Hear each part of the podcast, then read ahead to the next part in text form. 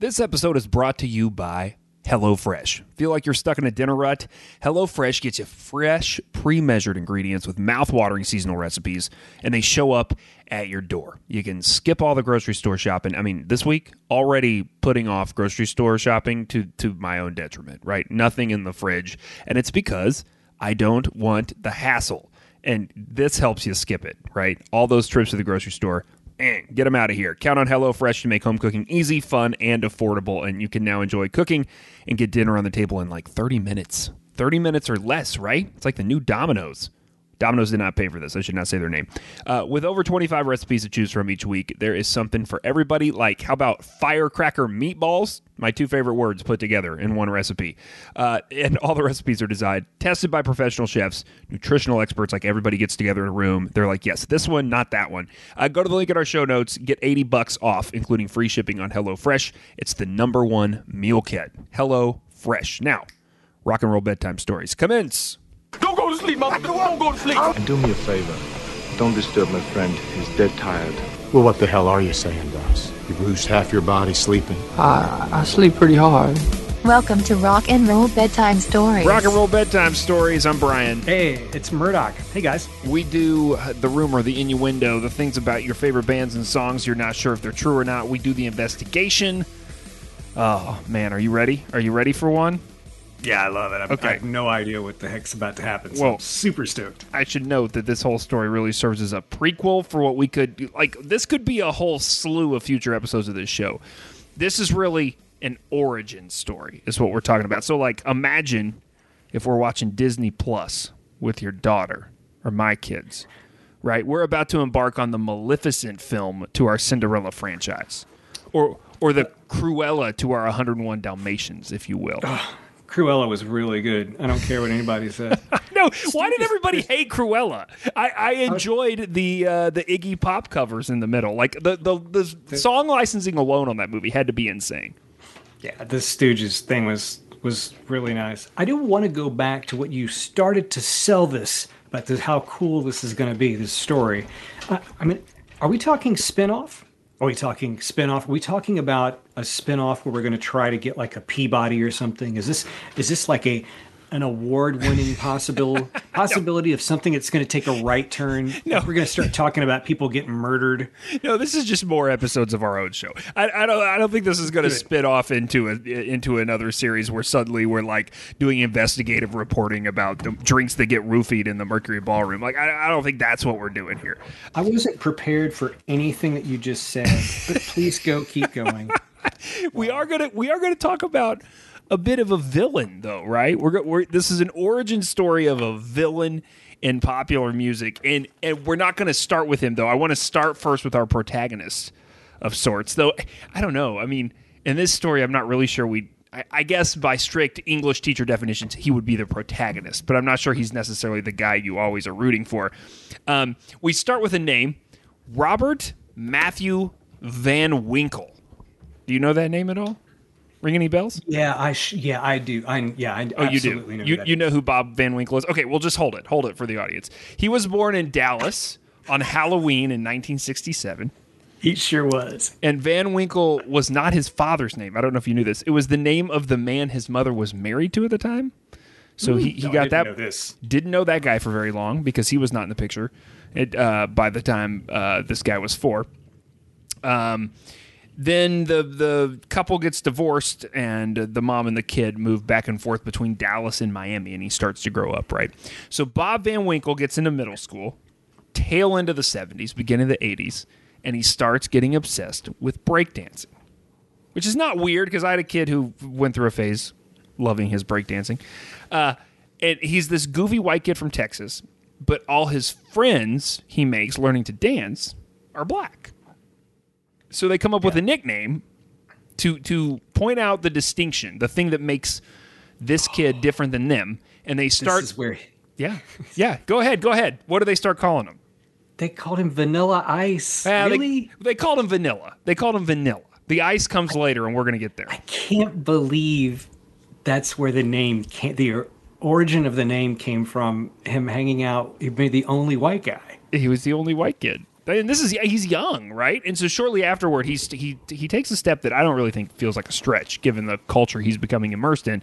He starts battle rapping at parties, and now his friends make a little addition to his nickname, but it's still not what you think. They start calling him MC Vanilla. So yeah, you can obviously tell where this is headed. He Rolling with my oh. 5.0. he joins his breakdance troupe. And when and when they perform, he has this one particular move where he gets to show off. And that move is called So go ahead. Roni? Is it a Roni? No, it's called the ice.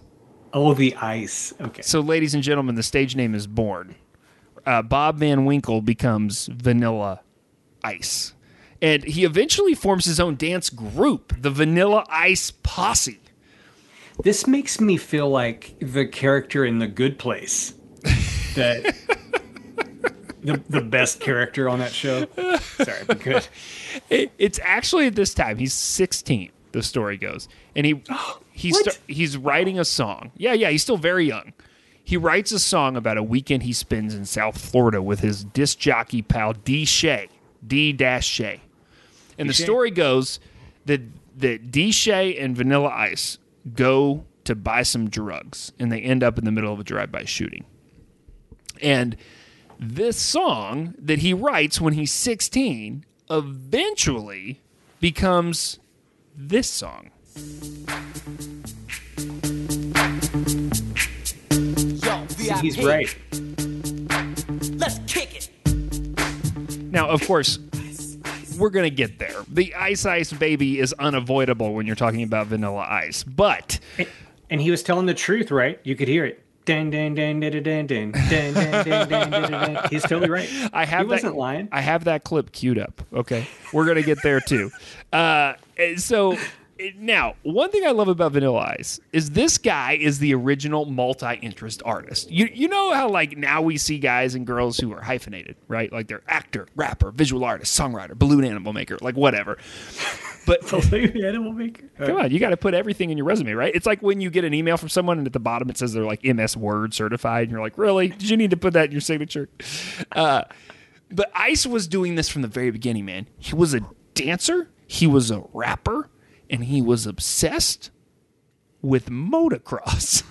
so in his That's late, right. Yeah. Yes, he so was into motocross. Forgot all about that from from early '90s. So in his, his late teens and early 20s, that's actually what he's focused on.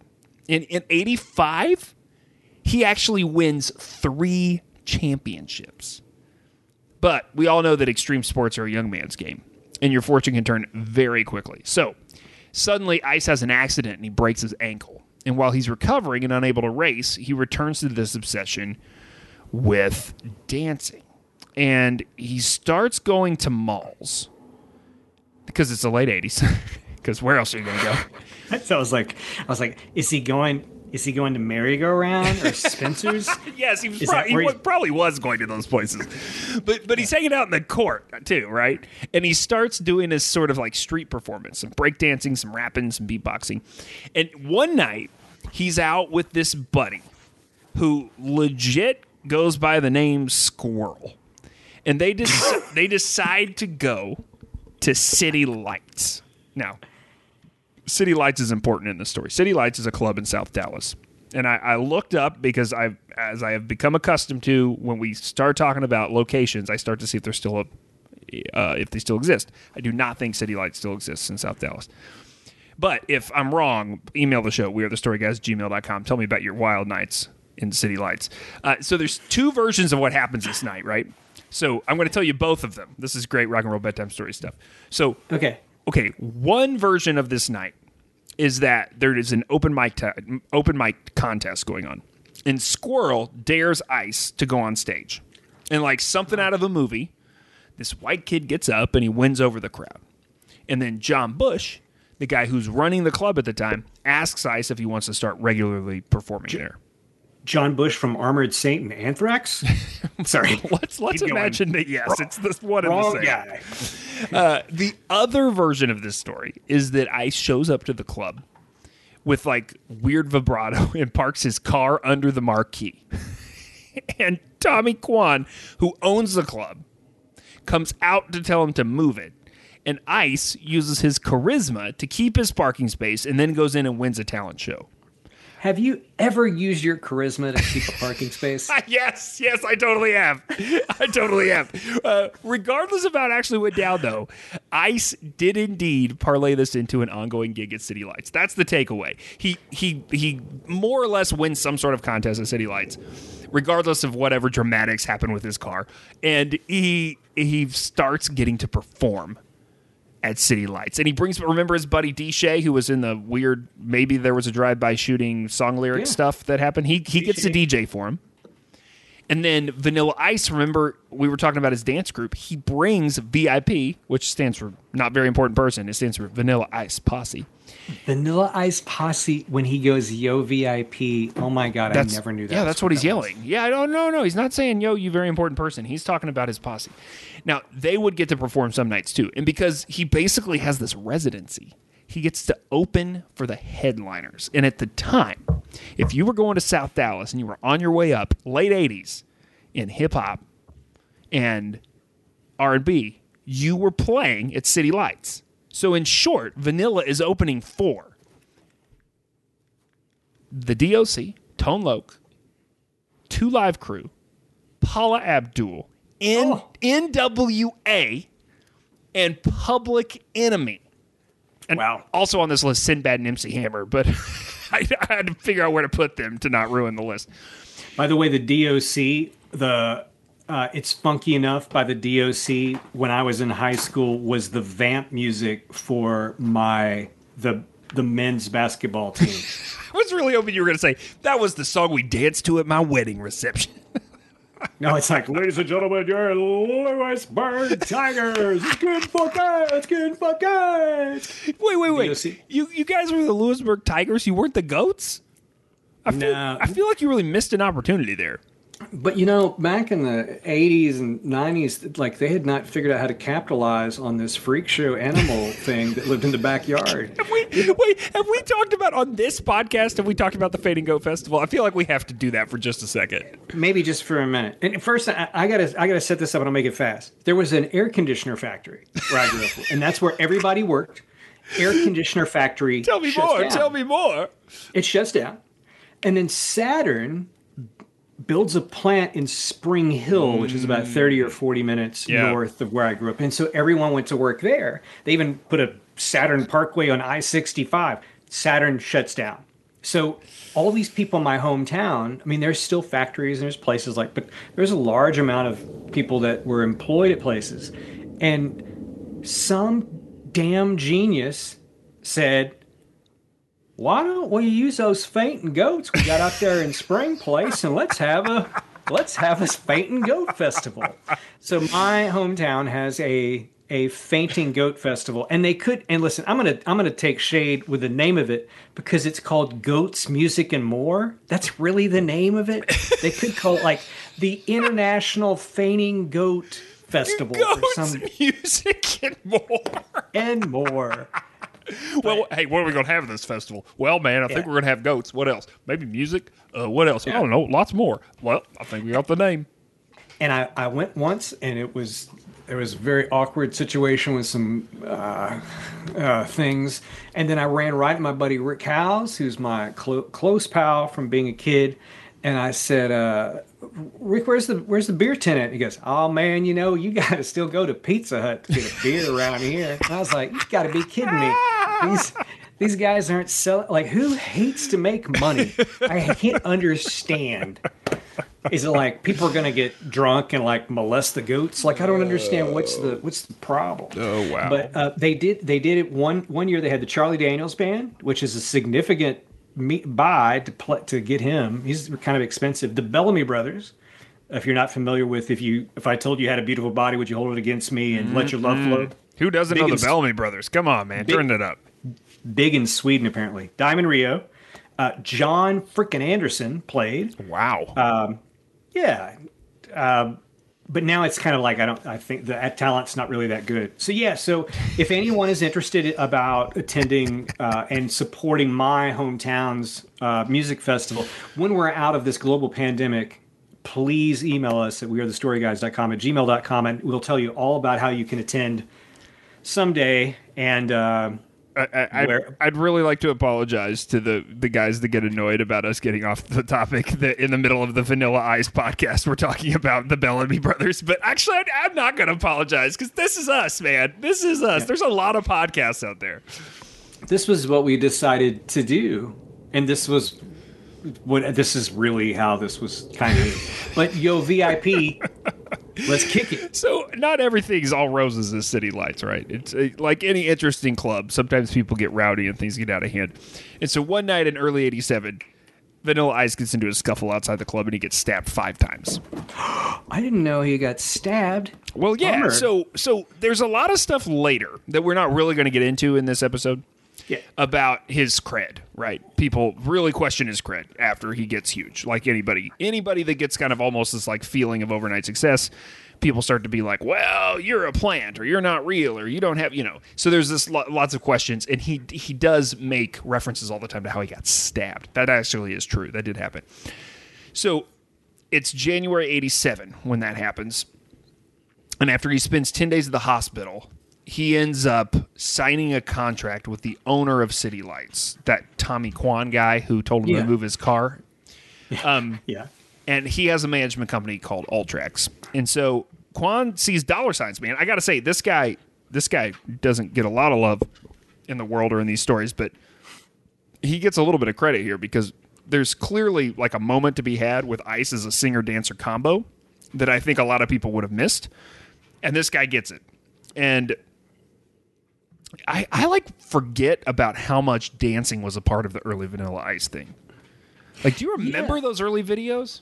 Yes, sure. And and I do remember when I was in high school, he played the friggin' either I think he played the Ryman Auditorium. Wow. But he, he might he might have played uh, the Tennessee Performing Arts Center instead. But I, I but I do know Either way, pretty elaborate venues for Vanilla Ice. That really says a lot about where he was at that point.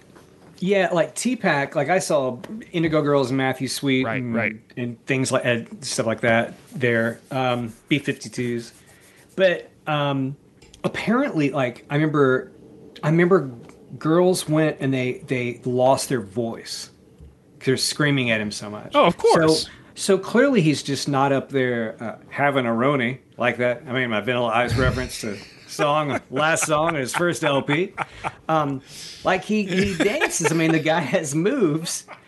So Let me just let me stop down for a moment to just honor the legend that is Murdoch, who just like I throw this at you with no warning, and you're just dropping song titles throughout the re- without looking at anything. You're not pulling any notes up. You're just free balling. I love Dude, it. if you if you never listened to having a Roni, um, I don't really have any other recommendation to you to tell you anything else about it. so so this guy Tommy Quon, he's he's pretty smart. And what he decides to do is he's making money at the club, right? City Lights is bringing in NWA and Public Enemy, so he's good. So he takes some of the money that he's making at City Lights and he decides to take some of these songs that Ice has been doing opening for bands at his club. And he's like, we're going to get some real producers and we're going to try to capture this in the studio. So they Wow. they make a record and they clamor for distribution and they find this little independent label called Ichiban Records, is so funny to me that Ichiban Records put out Vanilla Ice. And they, did they do did they do anything else? I, I, I don't know. so know. familiar sounding. So Anyway. they release a single, and it's this song. I guess Tommy liked it, and it was called "Play That Funky Music." And it was it was him. I mean, it, and this exists. This ends up on the Vanilla Ice album that you owned at some point, and it uh, it, it is a sample of Wild Cherry. Play that funky music, white boy. And Yep. Tommy Quon is hustling this man. This is his shot. So he starts personally sending the single to radio stations around the U.S. But nobody wants to play it because it's a weird rehash of a '70s funk song, and there's like not really much of a re- re- reaction. So this now I got to tell you about my guy Daryl. Daryl J. eh, There's almost no information about Daryl J. I looked because I wanted to be able to tell you all about. Like I want to tell you how many kids Daryl J has and what radio stations he worked at. All I know about Daryl J is this: Daryl J. at one point worked at a radio station in Georgia, and this was back at the in the 80s, and they were still they were literally spinning records. And so he got the single, play that funky music. And he and he's like, ah, I guess I'll play that. And he put it on upside down. And he plays the wrong song. Oh, really? He so Vanilla Ice got the wrong song. The whole reason that Vanilla Ice breaks is because Daryl J turns the record upside down in Georgia. That's literally it. And the And they never cleared the sample to begin with. the magic happens. The song starts to rocket, and this album that Tommy Quon had basically been hustling solo, it gets remixed, it gets reissued, and it gets put out by SBK Records in October of 1990 under a new title. And its new title, of course, is To the Extreme. Yep, it's Now- I, it's really surprising that um, I, it did strike. I had to look, Brian, that he was on Ichiban Records, which means that for a while he was label mates with Kool Moe Dee, Sir Mix-a-Lot, Willie D from the Geto Boys, Clarence Carter. Oh, wow. Uh, at some point, um, where was the other one? Oh, Little John, and not the this Little John. The Fleshtones, Deadeye Dick, Dash Rip Rock. Deadeye Dick. Haven't, we haven't got Um, yeah, to talk yeah. about Deadeye Dick on this show before. That's exciting. Yes, Ichiban Records had an interesting roster of people, but I remember Wow. seeing like the artwork on To the Extreme, like the SBK. I remember like having the cassette because I had it, and uh, it looked really uh, like cheap or something. You know, it's like it, Yeah, yeah. there's something that looks. There's a look that like Warner Brothers or RCA or something had, and like SBK looked like something that was like from Kmart. So, like it just eh, looked listen, low rent. listen. They they didn't spend a lot on their logo. They spent all their money on hiring the smartest people they could because the SBK guys make one of the best decisions in, in recording history around this song. And this is record industry nerd stuff that you and I really like. So just hang on if this is not your bag. So Ice Ice Baby, originally a B side, as I just described, literally on the other side of the record. So when you when you turn it around, when it becomes a hit and you reissue it and you get it as a record label, at the time, and this sort of is gets lost in translation because this isn't really how things work now be- with in the world of streaming. But at the time, you would then reissue that as an A side. So there would be a new whole rollout where you would say, now we have the single Ice Ice Baby. And then kids would go and they would go to buy Ice Ice Baby and there'd be another song on the other side of it. But Ice Ice Baby would be what they were trying to buy. So they start to do this. They start to to create it. And then the guys at SBK are in a room one day and they're like, wait a second. Forget all these remixes we're having done and forget about this stupid single. This song is skyrocketing it's pre-internet, pre-YouTube, pre-streaming. They go, no, no, no, no, no. Don't put out a single. Put it on the album, and that's it. And so what happens is the only way a kid in 1990 who hears Ice Ice Baby can play Ice Ice Baby whenever that kid wants to is to buy to the extreme. That's why you owned it. That's why you owned it. Everybody Man, I- owned it. I did. I didn't know that it wasn't issued as a sing. That's So get amazing. this. So that's in the American market. I, you can get imports where it's got the remixes that they were originally going to put on it in the American market, but they didn't do it. So that's that's the foreign import. So the strategy works. And to the extreme, this is true. Was the first album to reach all five sales certification levels in one month. Ice was handed gold, platinum, double platinum, triple platinum awards on November 19th, 1990. And then the next day, he got a quadruple platinum award. Oh my gosh! Do you know who his label mates were at SBK? Uh, re- Jes- read me. Jes- Jesus Jones, Oh, Wilson Wilson Phillips, Yes. and then and then a band that probably no one would care about uh, called Technotronic, but they had a song called "Pump Up the Jam." Pump up the jams. Hey, listen, let me tell you right now. If you've got a little money and a little sway, I just take the 1990 SBK roster, put that on a state fair bill. Oh man, people will lose their minds. You can see Jesus Jones, Wilson Phillips, Vanilla Ice, and Technotronic in one night for I want them fifteen dollars to- in parking. I'm in. I want them all to come on stage at the end and do the someday somebody's gonna say, gonna come around and say goodbye and do that. what- Yeah, that- yeah, yeah, VIP. Hold on, VIP. Uh, that's amazing. Oh my god. I'm glad we think that's hilarious. I'm glad you think it's as hilarious as I do. Okay. So there's a lot to unpack about Ice Ice Baby, just as this song, right? We said we're going to talk about our favorite bands, we're going to talk about our favorite songs. So we're going to get to a little bit more into Ice Ice Baby. But let's press pause on Vanilla Ice for a moment and turn our attention to the person I've been referring to as our Cruella. All right, we're, we're getting closer to the main attraction. Let's look at a different birth certificate.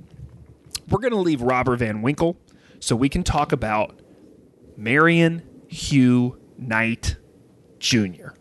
oh, wow. We're doing this. Okay. Cool. Remember, this episode is brought to you in part by HelloFresh. If you're stuck in a dinner rut, you can get out of it with a little help from HelloFresh. It shows up at your door. It's pre-measured. It's mouth-watering. It's seasonal. All those trips to the grocery store can be ixnayed. And uh, now you can count on HelloFresh to make home cooking easy and fun and fast. 30 minutes, and you can get uh, dinner on the table. And like I said, the professional chefs and the nutritional experts, like they don't agree on a lot. They agree on this. So you can go to the link in our show notes now and get 80 bucks off, including free shipping on Hello Fresh. Back to the show. Marion Hugh Knight Jr., born two and a half years before Vanilla in April of 65 over on the West Coast. Marion Hugh Knight Jr. often cuddled and snuggled, given a cute little nickname of his own as a small child Sugar Bear. Sugar Bear. Now, while Ice was figuring out motocross in the early 80s, Marion was finishing high school as a football and a track star, and he was trying to parlay that into college. He plays a few different schools. He ends up in the NFL draft in 87, and he gets pulled into the LA Rams training program. Wow. Doesn't make the cut. But lucky for him, I don't know if you know this about 87 football, 1987, there is a strike. That was a strike. Okay. So he gets to be a replacement Ram for two games. Wow. I never knew this. This is amazing. Okay. not enough to turn into a, a real pro career. So he uses his football player physique for the next best thing, and he becomes a bodyguard. To I thought you were going to say bodybuilder. He and I was becomes- trying to imagine him with a banana hammock doing the flex. Um, but thanks. I'm glad we went. I'm glad you went the place I didn't go. So, yeah, bodyguard. a bodyguard to Bobby Brown, and he starts promoting concerts. And by 1989, he decides he's going to start a music publishing company, and he takes on a client named Mario Johnson, or as he started to be called, Mario Chocolate Johnson, or later just as Mr. Chalk. And yes, Murdoch, I don't know if your brain has gotten here yet, but we are literally headed towards a point in this story where we're going to talk about a conflict between a guy named Vanilla and a guy named Chocolate. Oh my god! What did you? Did you plan on this, or is this just? This is just this weird- just exists, man. This is just This real. is some weird shit in the middle of the story. You didn't really plan on doing vanilla and chocolate. No, this is very important part of the story. This is very this is a huge part of the story. Mario Johnson becomes I mean, you can't take him out of this story. So now we could get into the nitty gritty of who this guy is. But Mario Johnson, basically, what you need to know is this: he's like a bit player, a guy in the room over the next ten years, and he's he's just in the room with much more famous and infamous names like Dre and Snoop. He he claims that the chocolate nickname came from Michel'le. You know, you know who Michel'le is. Michel'le with the apostrophe at the end. Late Oh, eighties, yeah. nineties R and B. Yeah, she Yeah. she had a child and took a lot of physical abuse from Dr. Dre. Uh, he does say he hated being called chocolate because he didn't want people to think it was because of the story I'm about to tell you, where he is associated with vanilla. He didn't. He didn't. He was like, "That's dumb. I don't want people to think that." So he didn't like it when they called him chocolate. And that really wasn't the reason.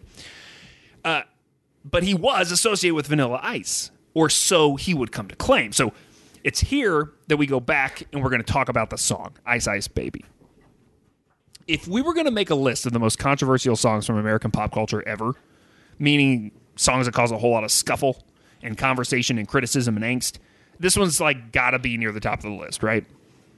Yeah, for popular music too, because considering how big of a, a hit it was. Right. Like name another name another really really big hit that's in this arena where there's so much controversy about the song. Well, and there's so many things about this song that make it an ignition point. Like, there's a bunch of stuff to unpack here, but for the purposes uh, of of the story, I want to narrow it really onto the concept of credit. So, this song is pastiche, which is fine because hip hop often is pastiche by definition, right?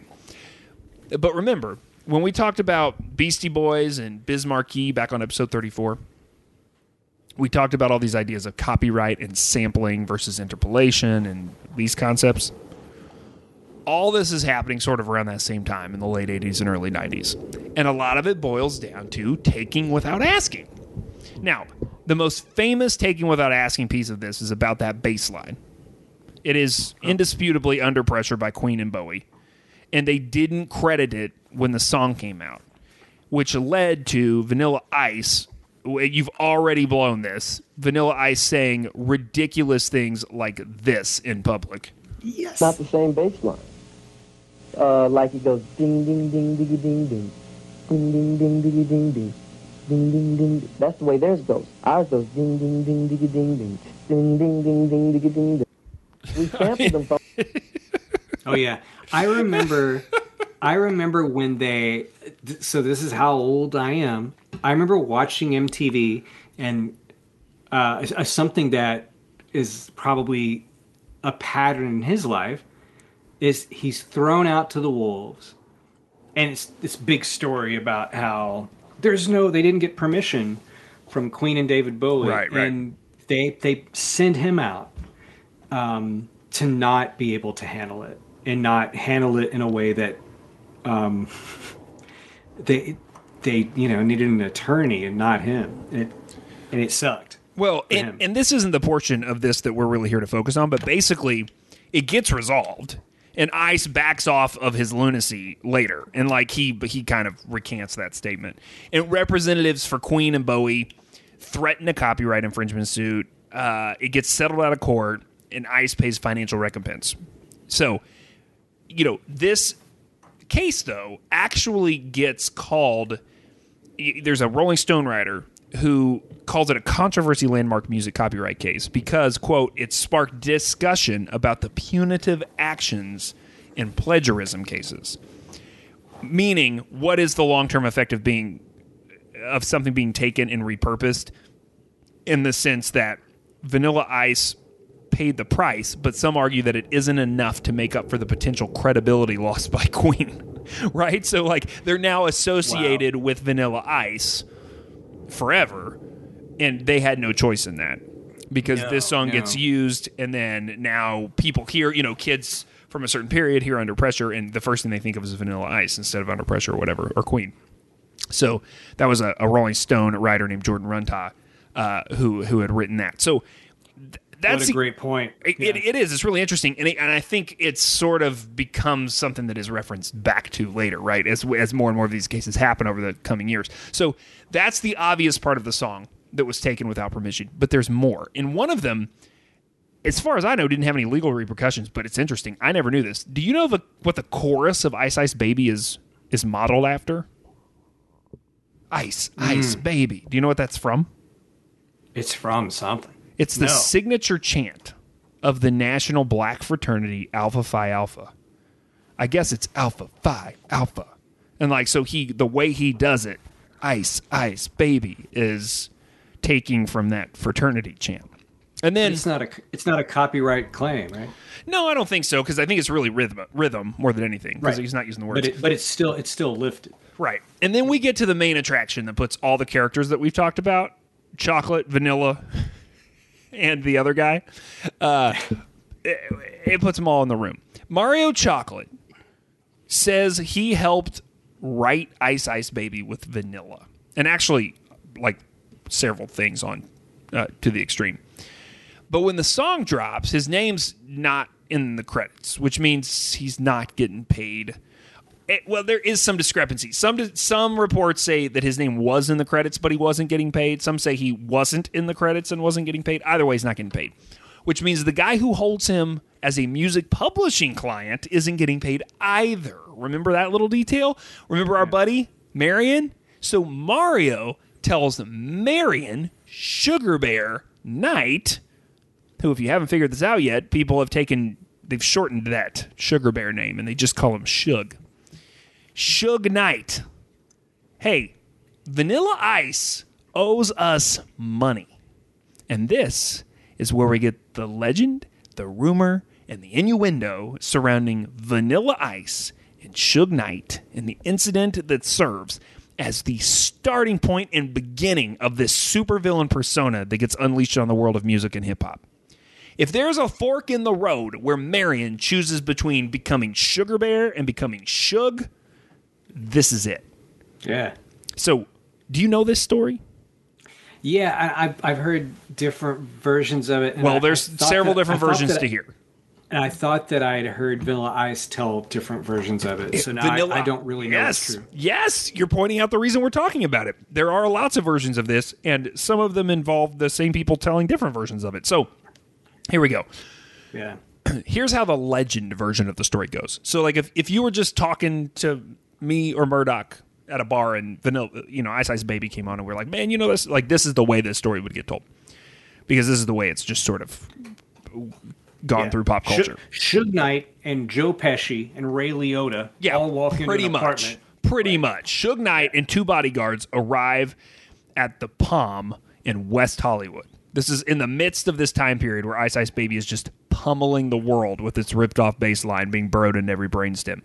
So Suge Knight, the two bodyguards, Palm, West Hollywood, Ice is having dinner. So the the way this story is told is that these bodyguards with Suge walk in and push Ice's bodyguards out of the way. And they sit down at the table where he's eating. This is like straight out of Goodfellas. And they stare at him and they just go, How you doing? and then like I guess like this is a thing for a while where they just interrupt Vanilla Ice in the middle of dinner. And then the whole thing culminates. Vanilla Ice is the Bel Hotel, 15th floor. Hears a knock at his hotel room door. He looks through the peephole and he's like, Is that? Is that Suge Knight? And wait, is that a member of the Los Angeles Raiders football team? so, no Joe Pesci, somebody much more threatening physically. Quick side note here to point out amazing supplemental reading material on the self mythologizing of the Raiders. There's a essay in Chuck Klosterman's book, I Wear the Black Hat, which is actually about this whole idea of villainy, which touches on a lot of this idea uh, around cultivating villainy, but specifically with the Raiders and how they like leaned into that uh, through. Uh, and this is a great example of where they leaned into it. But And I love that you don't like sports, and you know that about the Raiders. And you know, if you knew a little bit of history about the Raiders, they they had moved from market to market. They were Right. they were in you know Los Angeles. The, it's one point like kind of the biggest media market in the country. Didn't have a national football league team, um, and they were there. And then they went back to Oakland, and and so you understand the whole persona and, and that whole thing.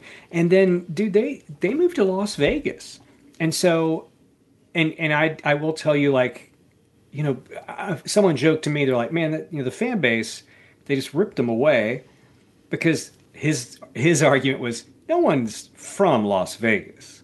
you, you end up in Vegas. Yeah, And I yeah, was yeah. looking around and I was like, yeah, this, you know, this just is like a bunch of like really rich white guys who are all watching the, the Raiders. By the way, who are 2 and 0 um, unexpectedly. oh, Yeah. okay. So But, but back to the LA Raider guy and Suge Knight at the door. back on the 15th floor of the Bel Age.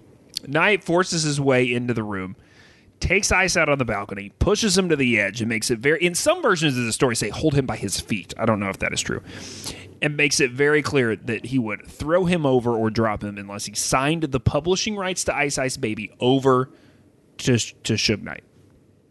The legend goes that Ice complies. Suge Knight takes the money and then uses the money. Do you know what he uses the money for in this story? To buy s'mores? No. I don't know. Well, after he buys s'mores, I think he did that with a little bit of the money. But then he's like, I'm going to start a record label called Death, Death Row. Row Records. And suddenly, He- yeah. now we have the basis for this full film franchise about the great villain Suge Knight and those who valiantly fight against him and are slain or at least wounded in battle, which over the years, depending on who you believe, will be everyone from a parking lot attendant and a competing record label owner to Tupac and Biggie. But is this really what happened? That's the question. So in 2001, Xenon Pictures makes this documentary, and you're the documentary king, so maybe you've seen it. It's called Welcome to Death Row. You seen it? I, I'm pretty sure. I mean, it, it's not my it's not my big fun spot that I love, but like I'm pretty sure I've seen it. And so it's it's all about Suge and it's all about Death Row Records. Now, years later, like 2012 or 2013, the producers get a book deal to publish the interview transcripts from the conversations that they had when they were compiling footage. Wow. So there's this whole excerpt. This is going to be in the show notes about this incident. And it was published in advance of the book coming out. So it's it's all written in an oral history style. So you can actually read the whole thing down, but I'm going to give you the headlights. Mario Johnson basically says that the only thing true about this story is that they all met in a hotel. He says, when we went to the hotel that day, it was strictly for conversation. Nobody got pushed, nobody argued, no shoving, nothing. When we got there, everything was peaceful. There was an attorney there who showed up and took a statement, and we all got our paperwork together. We didn't even make Vanilla Ice sign anything in the room. Our, our, our attorneys through Sony fought my case. Johnson also says, because you pointed out that there's points where Vanilla Ice says that the, the I got hung over the balcony sort of story is true, and then there's points where later he says, no, no, no, no, no, he just threatened to throw me off the balcony. And we know that Ice has sort of flip flopped around on these major issues, right? Uh, because we heard the whole thing about the Queen riff. So, uh, uh, Mario Johnson says Vanilla Ice made so much up in his mind, he actually started believing it. Because I was there, no threatening, no nothing. We had normal conversation. He tried to pay Suge for my flight. So, who knows? But there is a quote in this oral history that sticks out to me. At one point, Mario Chocolate Johnson also says, Now, it doesn't mean Vanilla Ice didn't get hung over a balcony, but if he did, it's not what made him pay. Which is a really weird Goodfellas thing to say at the end of a interview about Yeah. this. So who knows? Clear as mud. But I will say, what is clear is that Ice Ice Baby has made a lot of money over the years, but very little of it goes to Vanilla Ice. Right. He doesn't own the publishing. And, and so while as as I have said a lot, we could cover tons more about both artists. Like Vanilla Ice's fall from grace due mostly to being a culturally appropriating cheeseball. Uh, we could talk about his, His his reality TV show. his suicide attempt by heroin. That's rough. Rough when you're like, you know, best way to to go do a bunch of heroin. Nah, I don't think so. yeah, he was he's he had a he was he was pretty sad, man. Also, can we talk briefly about his uh his rap rock period? Do you remember this period in the late '90s? Yeah, uh, I tried not to. Oh, um, I'm gonna make but- you. I'm gonna make you listen to it right now. This is a song called "Scars."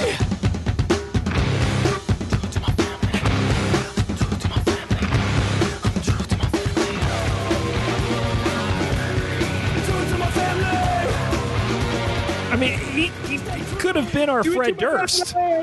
he could have been our Fred Durst. That's all I'm saying. That's 1998. Uh, the album is called Bipolar, and the song is called Scars. So That's right. It's it's bipolar is the name of that record. Yeah, right. Yep. yeah. Um, I mean, there's there's a lot to cover. Eh, Here's one more thing we should talk about.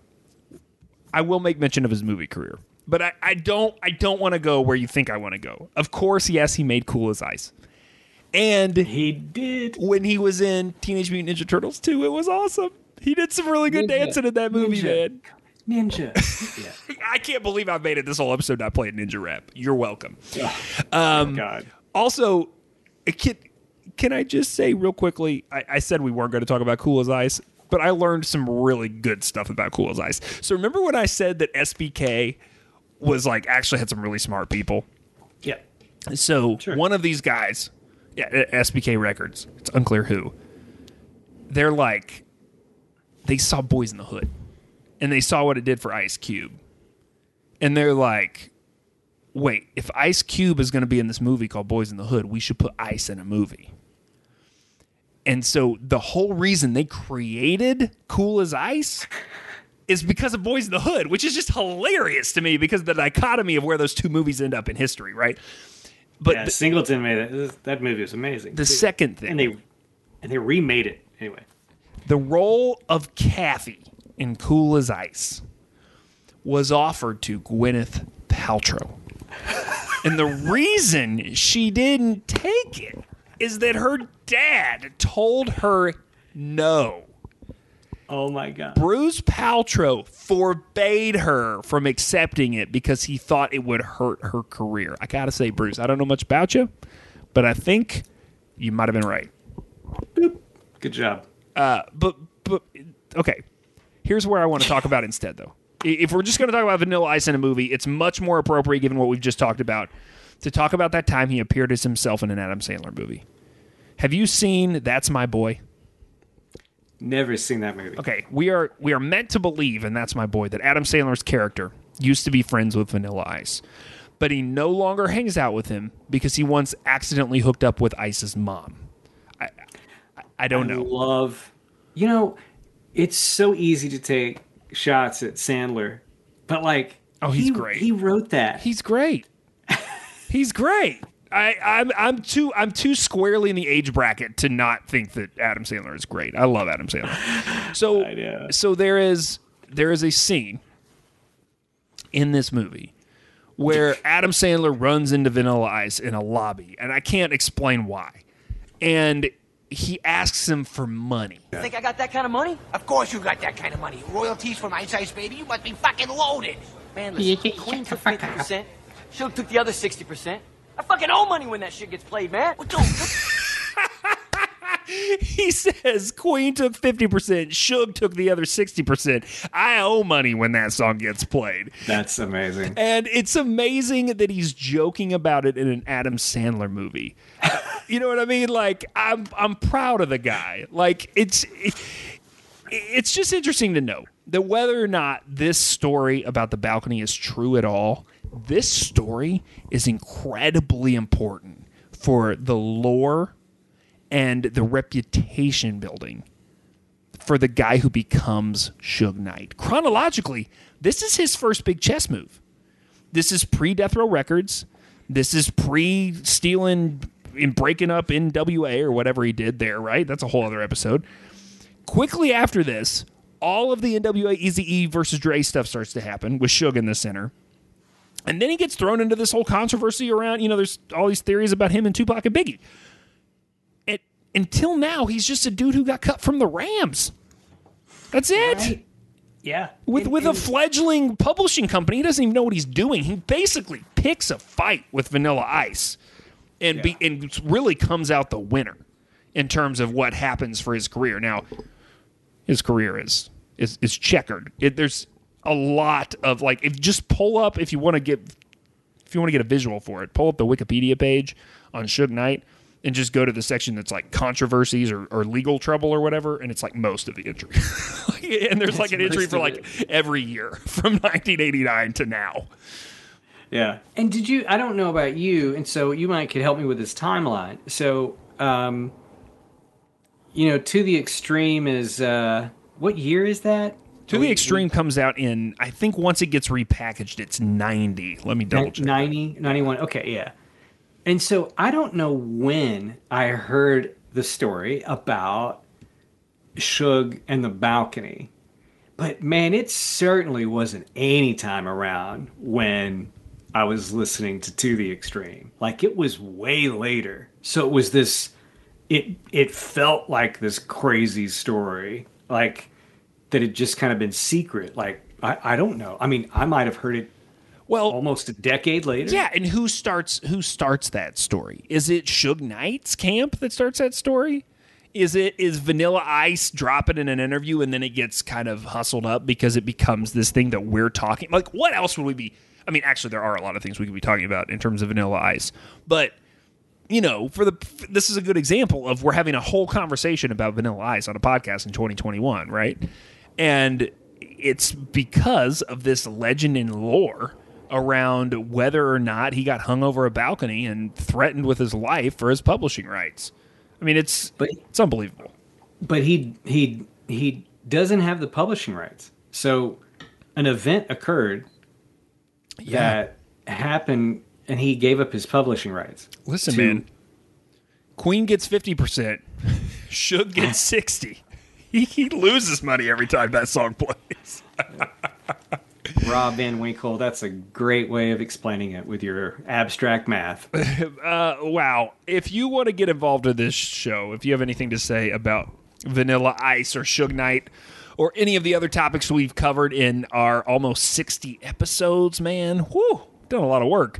Uh, You can email us at wearethestoryguys at gmail.com. You can check out the show at wearethestoryguys.com. You can find us on Facebook. Just look up We Are the Story Guys. And uh, wow, what what should we keep doing until next time, Mark? Just keep having a Roni and keep telling stories. now I got to play that song out, don't I? Do I have to play that song out? No, it'll ruin the mood for all of us. Keep telling stories, everybody. Rock and Roll Bedtime Stories is a Story Guys production. The show is produced and edited by Brian Eichenberger. Get more stories, hear more podcasts, and book the guys for your conference or house party at wearethestoryguys.com. Copyright Boy Have We Got Stories Productions. All rights reserved.